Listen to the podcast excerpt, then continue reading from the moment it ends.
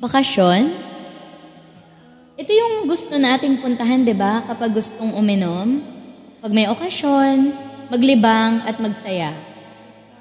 Pero itong bakasyon na pupuntahan ko, ayoko nang magsinungaling pa. Dito sa bakasyong to, pipilitin kong kalimutan ka. Ang sakit, di ba?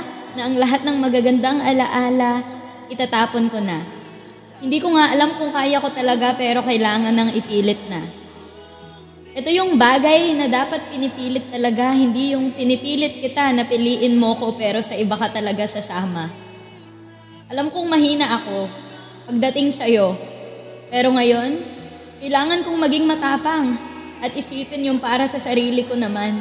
Hindi yung lagi na lang ikaw yung uunahin, ikaw yung aasikasuhin, ikaw yung mahalaga at laging pipiliin.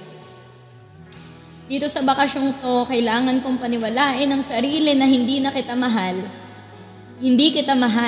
at hindi kita minahal. Kailangan kong damhin ang lahat ng sakit hanggang sa wala na akong luha na maiiyak pa.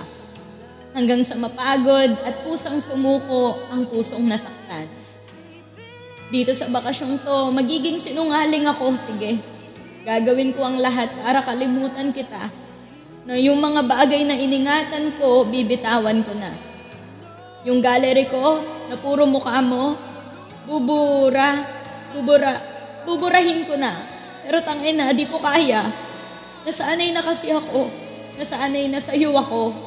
Yung mga screenshot at screen record natin, sige, i-delete ko na rin. Ilang magagandang selfie ko rin naman ang binura ko, masave ko lang yan. Pero ngayon, dapat isipin kong basura na lang yan. Hindi ko na yan kailangan, pampabagal lang yan. Kasi bagal ng ikot ng mundo nung natapos tayo. Ang saya ng bakasyon, sayang ang magagandang view.